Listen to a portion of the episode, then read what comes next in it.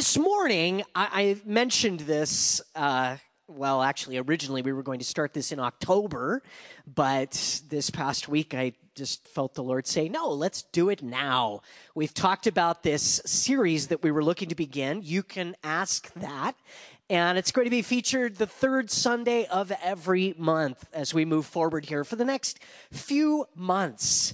Um, we'll be talking, excuse me, we'll be taking a break from our study through 1st and 2nd Samuel in order to address specific questions that you've shared, questions that relate to life, theology, culture, and apologetics. The idea is to know and understand what God's word, the Bible, has to say about the issues that you're wrestling with uh, or in some cases, to better understand what the Bible itself says. We have a lovely graphic that goes with that, but I didn't put it in my notes to bring it up, and now it's going to come up in the next 15 seconds. Watch, count it off in your head. It will appear magically, and we'll all in awe go, Ooh, that is so nice. Now, you may not have submitted a question yet, and if you haven't, you've still got time to do that. So I encourage you, write that question out, drop it in the offering tower, and uh, it'll it'll get put in the queue as one that will potentially address some of the questions.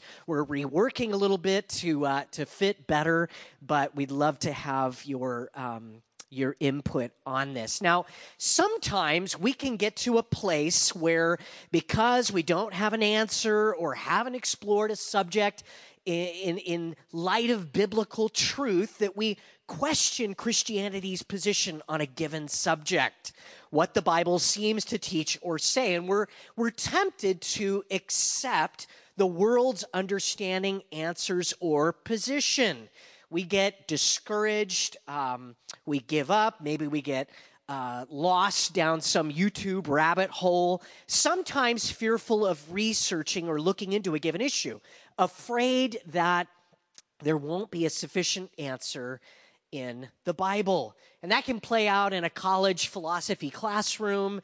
Oh, there it is. All right, let's give a hand to the media department. God bless you.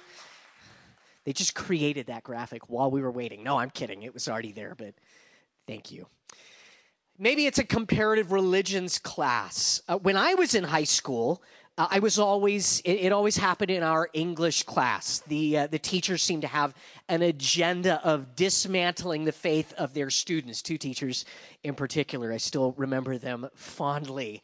Um, Maybe it's through a conversation with a coworker or a friend. Now, the wrestling isn't the problem with questions and things we don't understand or challenges to our faith or some particular belief.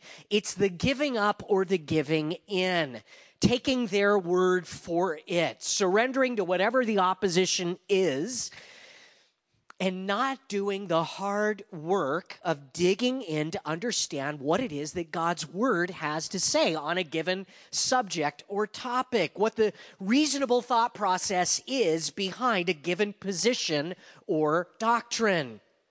We have to choose and learn to ask, to think, to research, study, and wrestle. And my hope is the vision behind this series is not only to answer questions, but also to inspire that very thing in each of our hearts and minds. That, that, that we wouldn't just take someone else's word for it, that you wouldn't just take my word for it, but that we would, we would seek these things out ourselves, that we would do the research, the homework, uh, that we would be students of the word in that regard. What's really important to understand is that you and I serve a God who invites questions. There are different religious movements out there that uh, are, are uh, very, very anti that position. Some even go so far as to prohibit questioning that which is taught. But the God of the Bible is not afraid of the issues that are out there, the things that you may be wrestling with. God wants to engage our minds. It should be a huge part of our faith. Remember these words of Jesus's in answer to a question from the, the religious leaders. It's found in Matthew 22, verse 34. But when the Pharisees heard that he had silenced the Sadducees, they gathered together. Then one of them, a lawyer, a scribe, asked him a question, testing him, saying, Teacher, what is the great commandment or the greatest commandment in the law.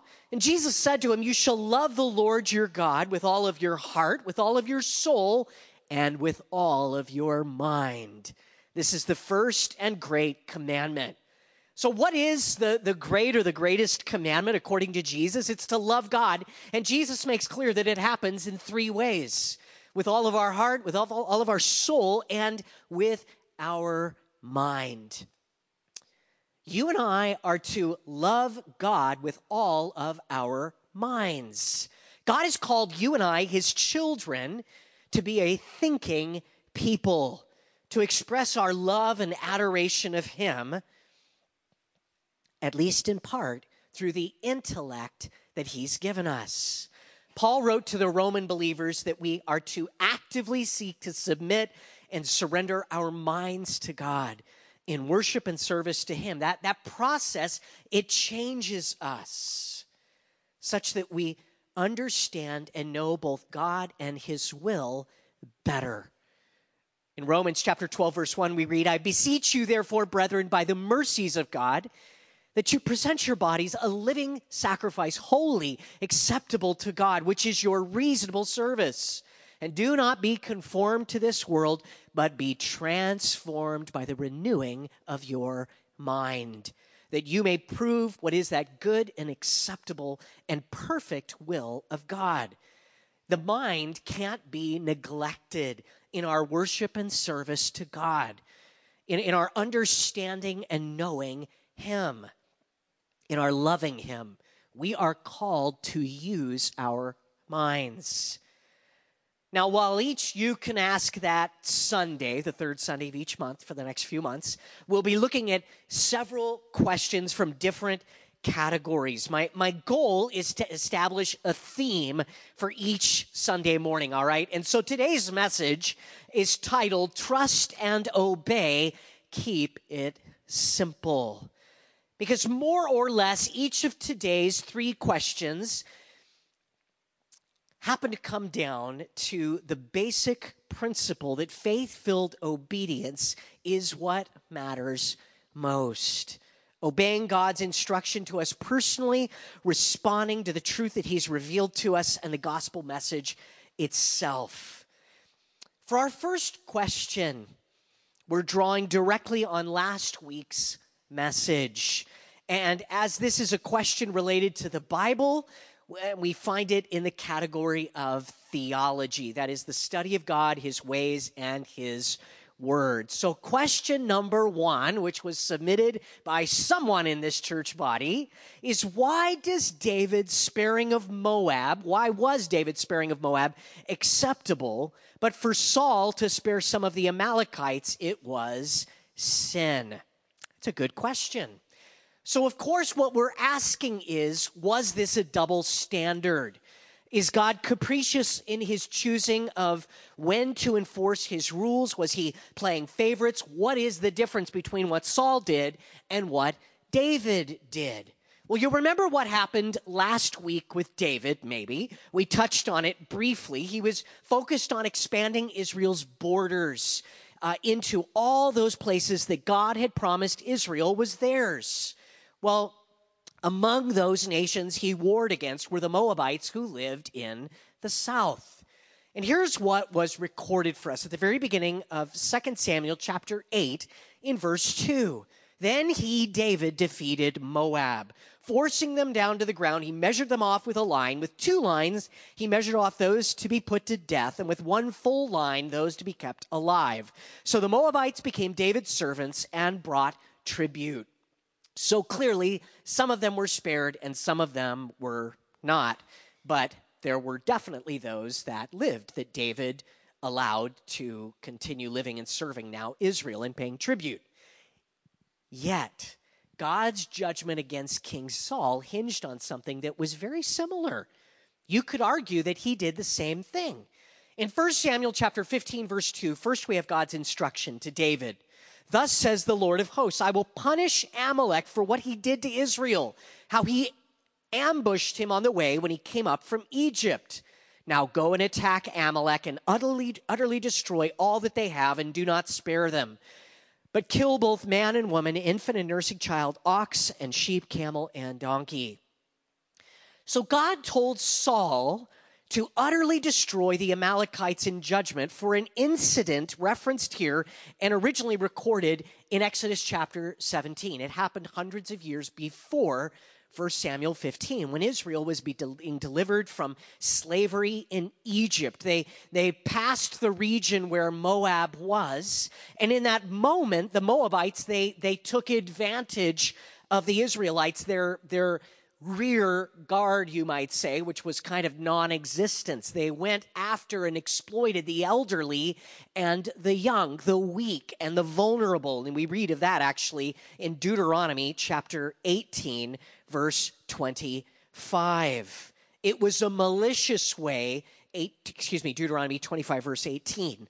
It was a particularly malicious way to attack God's people during a time when he was trying to deliver them. They were defenseless. And for this cruelty, the Amalekites came under God's judgment, but it didn't happen immediately, which kind of causes us to scratch our heads.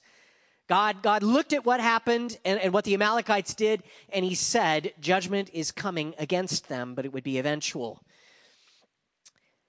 David was instructed by God in 1 Samuel 15, Saul was, excuse me, and Saul attacked the Amalekites from Havilah all the way to Shur, which is east of Egypt. He also took Agag, king of the Amalekites, alive and utterly destroyed all the people with the edge of the sword. But Saul and the people spared Agag and the best of the sheep, the oxen, the fatlings, the lambs, and all that was good, and were unwilling to utterly destroy them. But everything despised and worthless, that they utterly destroyed. So God, all these hundreds of years after what happened in Exodus 17, tells King Saul, now is time for judgment to be meted out against the Amalekites. And so Saul goes to war against them. But as we just read, he spared the best of everything that belonged to them, and in particular their king, Agag. We read that he was unwilling to do what God had called him to do. He spared what he thought made sense, the spoils and the king himself, probably as a trophy. And when confronted about this by the prophet Samuel, Saul tried to argue his partial obedience was good enough and that he intended to give to the Lord at least some of what he spared. 1 Samuel 15, verses 20 through 23. So Samuel said, in response to Saul making excuses for his disobedience and his unwillingness to obey the Lord, has the Lord as great delight in burnt offerings and sacrifices as in obeying the voice of the Lord? Behold, to obey is better than sacrifice, and to heed than the fat of lambs. For rebellion is as the sin of witchcraft, and stubbornness is as iniquity and idolatry. Because you have rejected the word of the Lord, he also has rejected you from becoming king. Simply, God had given to Saul very specific instructions. The comparing of those two accounts makes that kind of obvious. The Amalekites were not to be spared, and yet Saul chose the best of the treasure and the king, and we would assume others as well, as they survived as a people beyond that time. One of which, the descendants, is particularly noteworthy. We just studied and talked about him on Wednesday nights in the Old Testament study. Haman of the book of Esther was a descendant of Agag. Partial obedience is disobedience. And for Saul, this was not a one time slip up, it was a pattern. He'd made a habit of rejecting the word of the Lord. For David's part, though, what took place in 2 Samuel chapter 8, verse 2, he did what he was supposed to. He'd been given no specific instructions, as had Saul. And it should be added that when David made a mistake, he tended to respond quickly to God's discipline. Now, some people groups Israel was instructed to wage war against, others to live alongside of, depending on God's purposes and plans. In fact, he told them prior to their entering the promised land uh, the land of the Canaanites in Deuteronomy chapter 7, verse 2. When the Lord your God brings you into the land which you go to possess and has cast out many nations before you the Hittites and the Girgashites and the Canaanites and the Perizzites and the Hivites and the Jebusites. I skipped the Amorites, by the way. They're related to the Amalekites.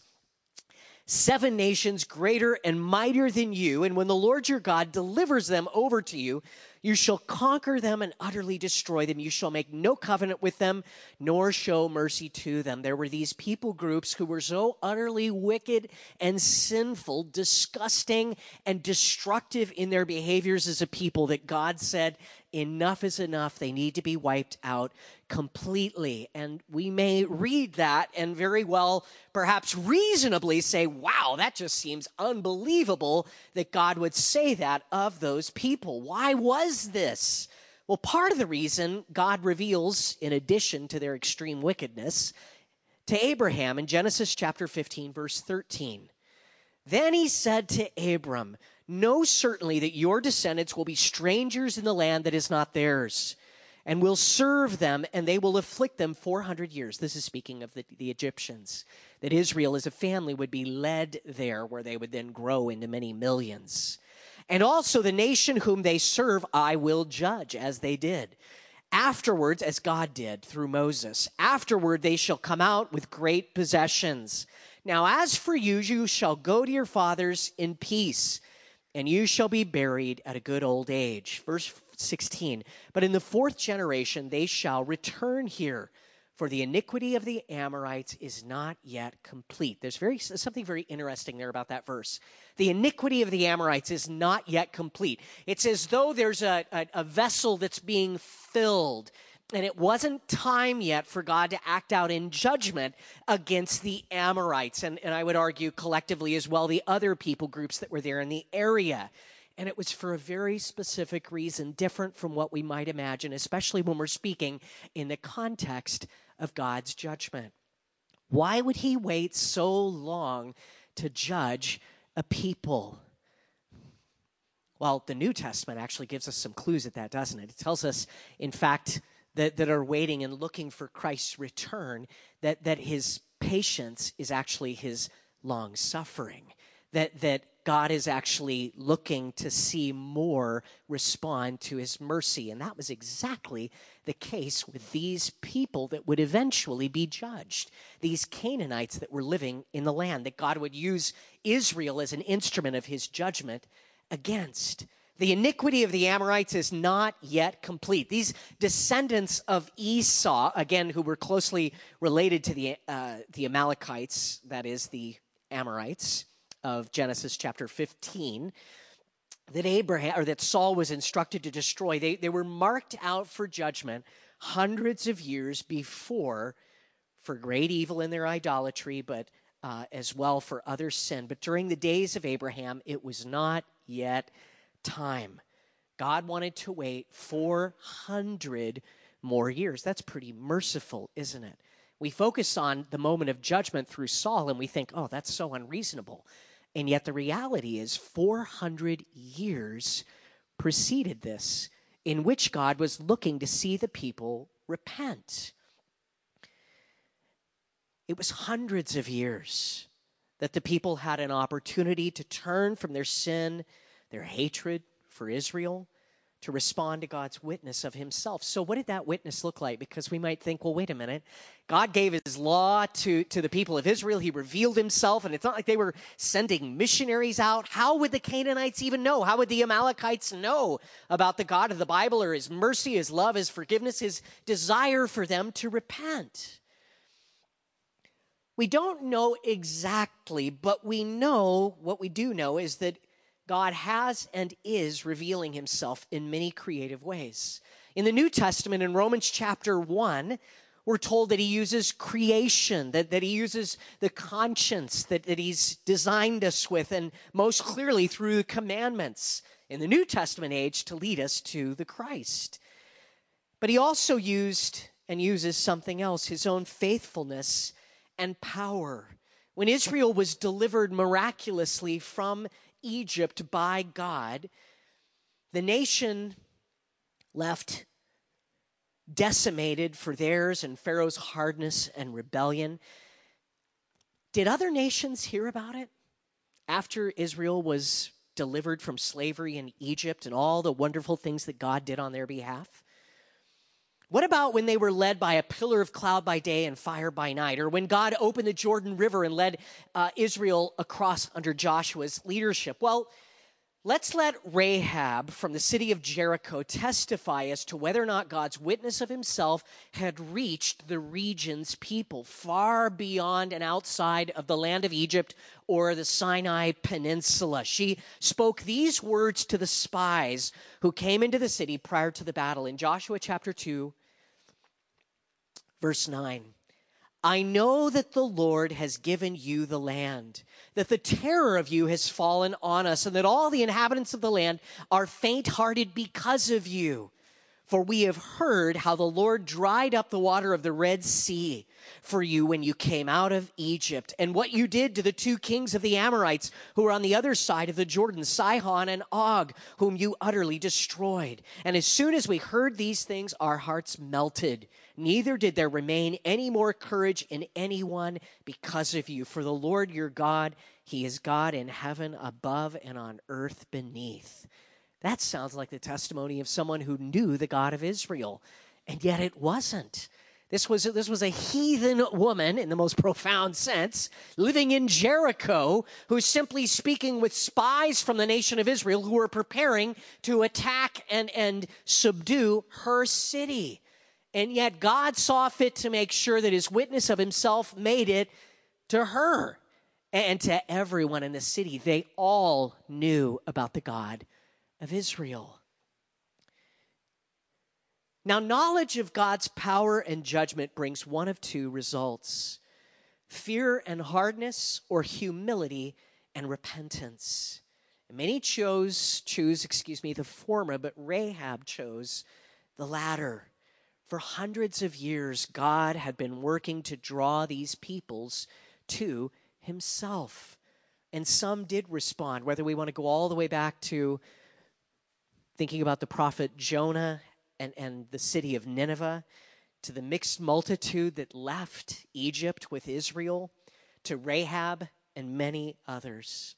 God worked to reach the lost outside of Israel before judgment. That's his heart.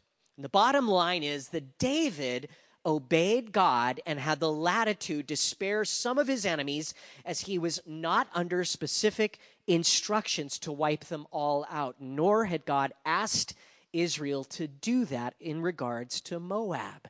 They were a different people and they were not under judgment in the same way as the Amalekites.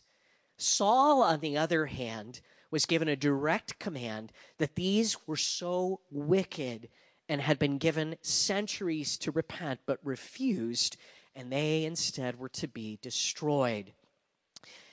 The question for us is are we making excuses or are we obeying God's clearly revealed will? Do we find ourselves in the camp of Saul or are we living like a David? Because still today, to obey is better than sacrifice. God is interested in hearts that are yielded to Him, not religious works offered up to make amends for our rebellion. Now, on to our second question, which is also theological in nature, but this one is not about a specific Bible passage, it's more general. Question number two Are there sins that God will not forgive? Inevitably, most Christians have reached or will uh, reach a point in their walk with Christ where they've wondered whether or not God would forgive them for a certain sin. I would venture to say every single one of us, if we've not asked this question, we've thought it. Uh, when asking the Lord to forgive us or cleanse us from something that we've done for the umpteenth time. Would He forgive us? Will He forgive us again for a sin that's been committed before? Is there a limit to God's mercy and grace in our lives? I think a lot of people today struggle under a weight of guilt and shame, feeling condemned. For many, this manifests in, our culture, certainly in the church as well, but in addictive behaviors, self destructive choices and cycles, depression, and other disorders. We feel guilty, and so we punish ourselves sometimes subconsciously. The weight and the burden of our sin, believed to be unforgiven, is overwhelming. And again, we live under condemnation. But the Bible teaches that God offers forgiveness, that Jesus was actually punished on the cross in our place for our guilt. So the question is Does that sacrifice have any limit? Are there any boundaries to God's forgiveness, to what the blood of Jesus can cover? And so we ask Are there unforgivable sins? Are there certain acts that are simply too much? Can we exhaust God's mercy and forgiveness? And I have, in circles within the church, had uh, heard many answers to this question, most of which were incorrect people that named specific sins and said that sin cannot be forgiven. Let's take a moment and review and remind ourselves as to exactly what the Bible says and teaches about forgiveness. John the Baptist first identified Jesus saying in John 1:29, "Behold the Lamb of God who takes away the sins of the world." Takes away sounds pretty thorough. Paul taught this explicitly and wrote to the Ephesians in chapter 1, verse 7 In him we have redemption through his blood, the forgiveness of sins according to the riches of his grace. Again, there's no prerequisite here for forgiveness apart from repentance and faith, no limits or boundaries expressed. The apostle John in his epistle wrote in 1 John 1 9, if we confess our sins, he is faithful and just to forgive us our sins and to cleanse us from all unrighteousness. Jesus again and again in his ministry declared sins forgiven. To the paralytic in Mark 2, Jesus, before physically healing him, said, Son, your sins are forgiven you. When in Luke 2, the notoriously sinful woman broke the alabaster flask of perfume and anointed Jesus' feet in her brokenness and humility, he told her, Your sins are forgiven.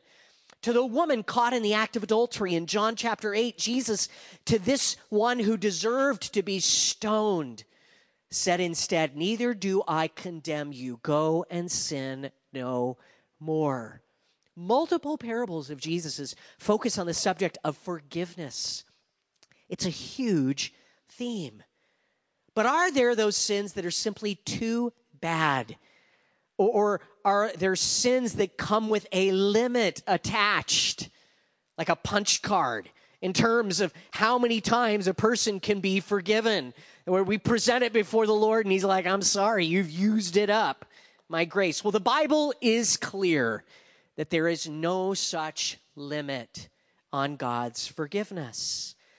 And while we won't delve into this deeply, we should be clear that when a man or a woman places their faith in Christ, their sins are forgiven, past, present, and future. Because as we speak this morning in terms of sins being forgiven that are confessed and repented of, I want to be clear that for God's people, it probably would be impossible to note every sin you've ever committed and repent of it before the Lord specifically that you might be forgiven. When you come to Christ, the blood of Jesus covers all of your guilt, and his righteousness is gifted. It's imputed to you as a gift. So don't misunderstand that what we're saying this morning is uh, I'm forgiven in so much as I remember to confess everything. I, I, I'm in trouble if that's the case. I'm 47 years old, and I know that there are hundreds, if not thousands, of sins that I have not confessed before the Lord. And I've put lots of blankets out there just in case, you know, Lord. Sins of youth and foolish things I've said and done that I, I can't even recall and, and I've forgotten about. Paul writes in Romans that our justification, sanctification, and glorification, the three parts of our salvation, he, he, writes of them in the past tense. That they're being worked out in the present, but from eternity's perspective, it's, it's done. Paul says we're glorified. It's as though we're already seated in the heavenlies. We're, we're sanctified. God sees the work as done in so much as he sees us through his Son. Clearly, it's, it's being worked out daily in our lives as we're learning to walk in the Spirit and, and submit to, trust, and, and obey God. Our justification, it was completed in the past at the cross, in the present as we surrender our lives to Christ, and it will be fully realized in, in heaven itself, all those aspects. But as Jesus declared from the cross, it is finished. Our redemption, it, it is entirely accomplished. I forgetting to confess a particular sin uh, d- does not mean it's it's not forgiven because having trusted in Christ and, and repented, his blood has covered that guilt. However, the one sin that he sadly cannot forgive is that sin that is never confessed from the life of one who refuses to humble themselves before him. The non believer who, in hardness of heart and mind, passes from this life into eternity apart from God's mercy and grace, that one cannot be forgiven.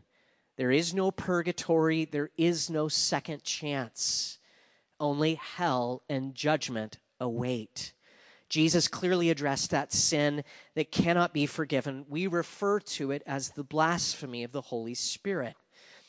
In Mark chapter 3, verse 28, Jesus spoke these words Assuredly I say to you, all sins will be forgiven the sons of men, and whatever blasphemies they may utter. But he who blasphemes against the Holy Spirit never has forgiveness, but is subject to eternal condemnation because they said he has an unclean spirit. Context is important here in understanding what Jesus is talking about. You see, the Pharisees, the religious leaders, had just accused Jesus of having cast out a demon by the power of Satan. They refused to acknowledge that he was, in fact, sent from God, and so they, in their hardness of heart, chose to believe he was from the devil.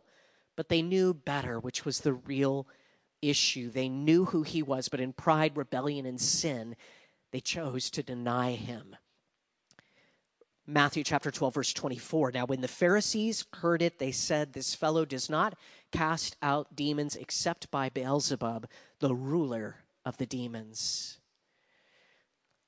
Jesus, later in speaking of the ministry of the Holy Spirit, said in John 16, verse 8, And when he comes, he will convict the world of sin and of righteousness and of judgment.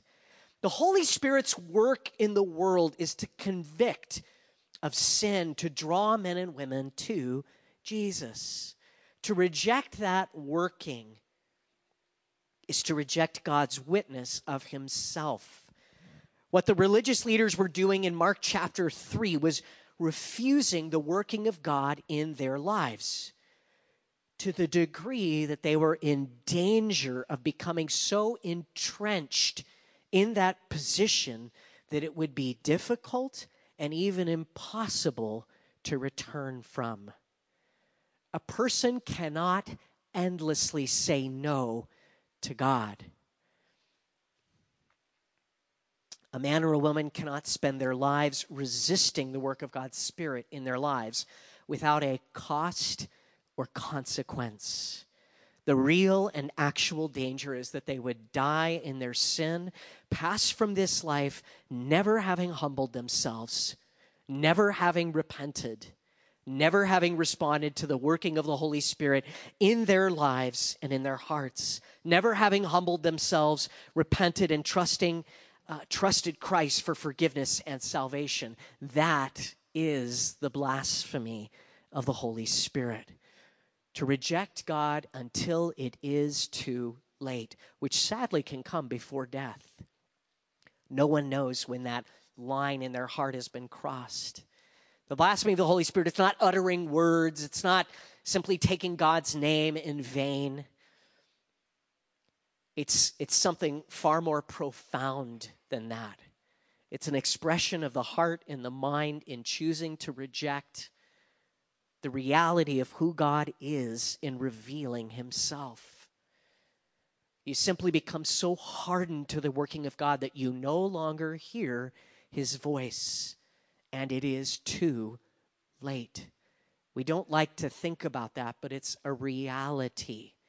There are men and women today in that place of torment who lived this very way, who rejected the gospel to their own peril. That's why it's so important that we respond today to the call to repent and be saved, not delaying the working of God in our lives. For the believer, for the Christian, God's forgiveness knows no bounds. There are no limits. I love how the psalmist, even in the Old Testament, understood God's merciful forgiveness. In Psalm 103, verse 2, we read, Bless the Lord, O my soul, and forget not all his benefits, who forgives all your iniquities, who heals all your diseases. Verse 11, For as the heavens are high above the earth, so great is his mercy toward those who fear him. As far as the east is from the west, so far has he removed our transgressions from us. The bottom line the only sin that cannot be forgiven is the sin that's never confessed from the life of the non believer. The question for us is why are we remaining outside of the grace and mercy of God? His forgiveness is freely offered. The Christian is no longer condemned. Freedom from guilt and shame is ours. We simply, in faith, need to take hold of it. Romans chapter 8, verse 1, we read there, There is therefore now no condemnation to those who are in Christ Jesus, who do not walk according to the flesh, but according to the Spirit. Now, finally, our last question for the morning is related to theology, apologetics, in a sense, culture. Question number three are there Jew, excuse me, number three. Boy, I feel like my tongue is just tied this morning. I'm, I'm all thrown off from not being in Samuel, I tell you. Question number three Are the Jewish people saved by virtue of their Judaism or having been a part of God's chosen people? In other words, will their race or ethnicity and special relationship to God as a nation save them apart from faith in Christ?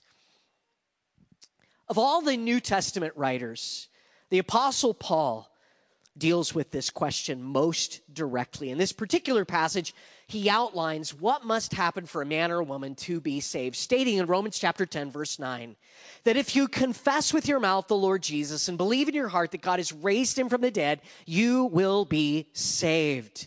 For with the heart one believes unto righteousness, and with the mouth confession is made unto salvation. Verse 11. For the scripture says, Whoever believes on him will not be put to shame. Verse 12. For there is no distinction between Jew and Greek. For the same Lord over all is rich to all who call upon him. Verse 13. For whoever calls on the name of the Lord shall be saved.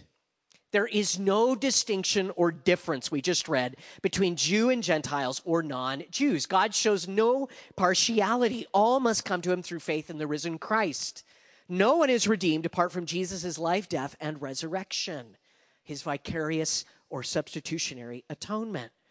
Paul goes further earlier in Romans for those wondering if, in fact, the Jews have any benefit at all in being Jews. Romans 3, verse 1. What advantage then has the Jew, or what is the profit of circumcision?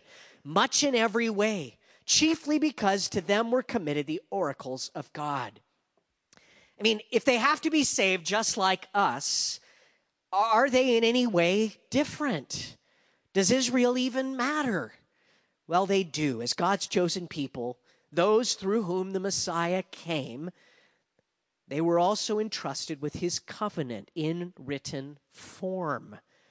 They were given the law, the prophets, the books of poetry and history. That's a big deal, a huge advantage. Of course, it's, it's only beneficial if you take advantage of it. But the Old Testament, the Hebrew scriptures we have today, are because of God's people, Israel. The Septuagint is virtually the same first half of the Bible that Jesus had in his day that we have today. Many of the New Testament writers themselves were Jews who had converted to Christianity. The scriptures were, were written and preserved in the context of a Jewish church. There are many benefits, of course, to being a part of God's chosen people.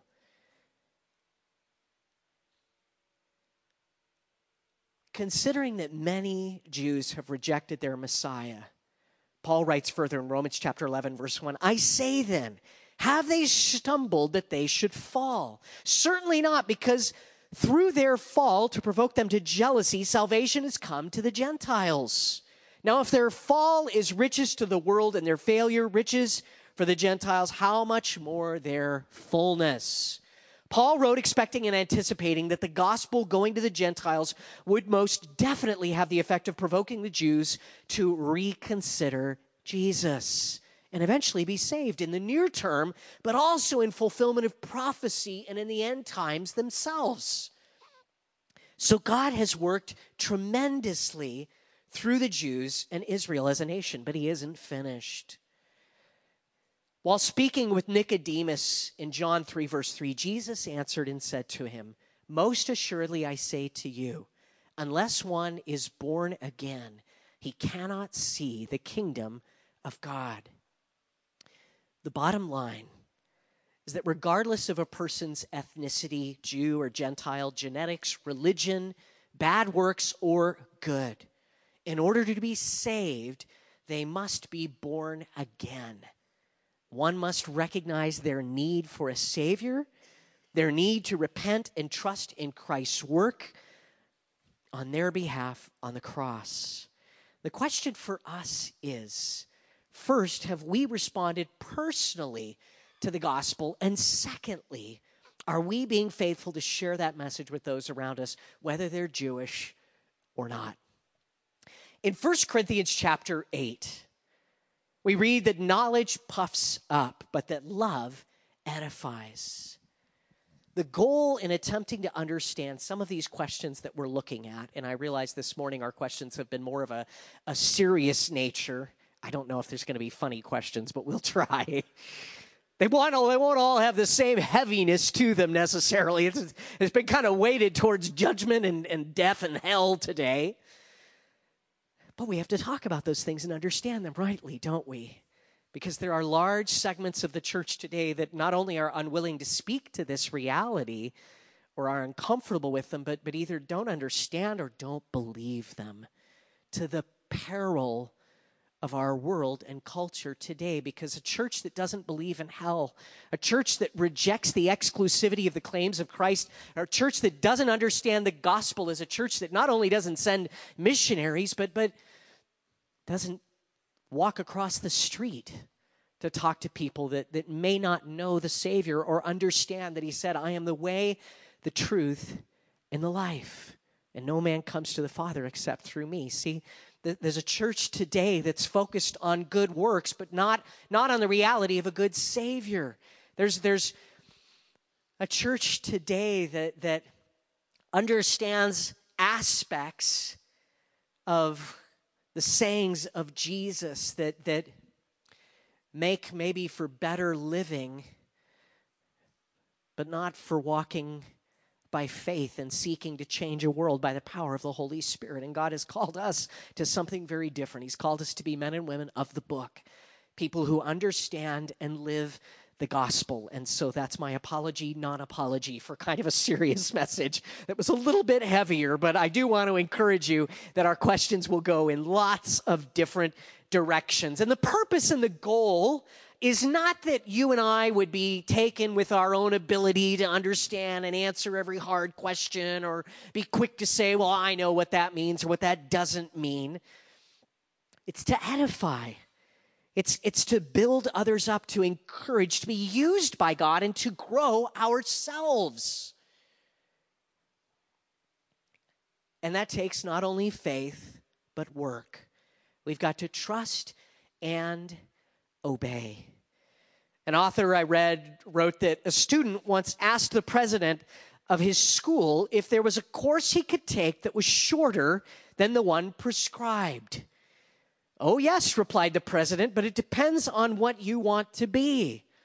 When God wants to make an oak, he takes a hundred years. But when he wants to make a squash, he only takes six months. I've met a lot of squashy Christians They don't want to do the hard work. They don't want to be disciplined in their faith. And man, sadly, I know you carry this grief as well. They've, many of them, some of them, I can think of specific people who have suffered shipwreck in regards to their faith. People my wife and I have pleaded with. Study the scriptures, read the Bible. Take the time every day, just that basic step of giving the Lord the opportunity to feed your soul, to, to that you would be nourished Uh, on the milk and the meat of the word. Oh, I, I, I just can't. I don't read the Bible. I don't understand the Bible. You're, you're, you're going to become spiritually malnourished. You're, you're going to be attacked, and you will not be equipped, and you will fail. And it happens all the time. People who come up against a, a subject, a question, some, some complexity, some cultural question and, and, and they don't understand and, and the answers that are provided out there seem to make sense and it's easier and it feels better to just take that perspective and so they do. Rather than doing the hard work of like our junior highs and high schoolers taking a weekend and saying you know what? I'm going to invest.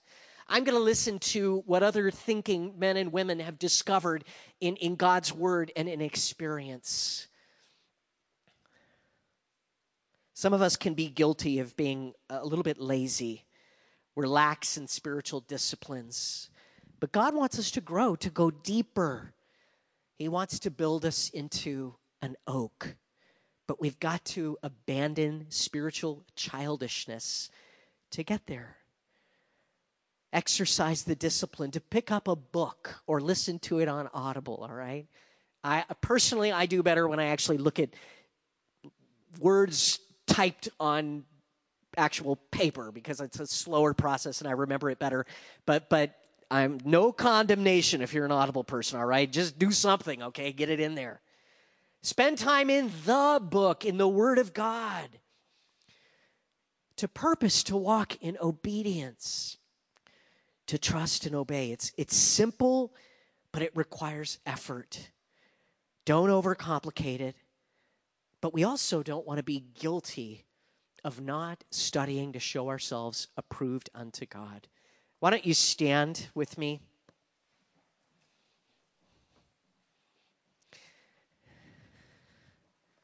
We'll pray. Father, I pray that, Lord, you would equip us, Lord, to be men and women Lord, who are ready to give an answer, a defense for the hope that lies within us with meekness and humility, Lord. God, that we wouldn't retreat in fear from arguments that we don't understand or subjects that seem contradictory. God, that we, we wouldn't give up on reading your word because some aspects of it maybe don't make sense to us yet. But that we would remember to pray and ask God that you would open our eyes that we might behold wonderful things out of your law. God, that we would have the humility to ask that you, by your Holy Spirit, would give us understanding. God, that you would help us to take advantage of the multitude of resources we're surrounded by today conferences and radio programs and podcasts and, and books and books, uh, Lord, audio books.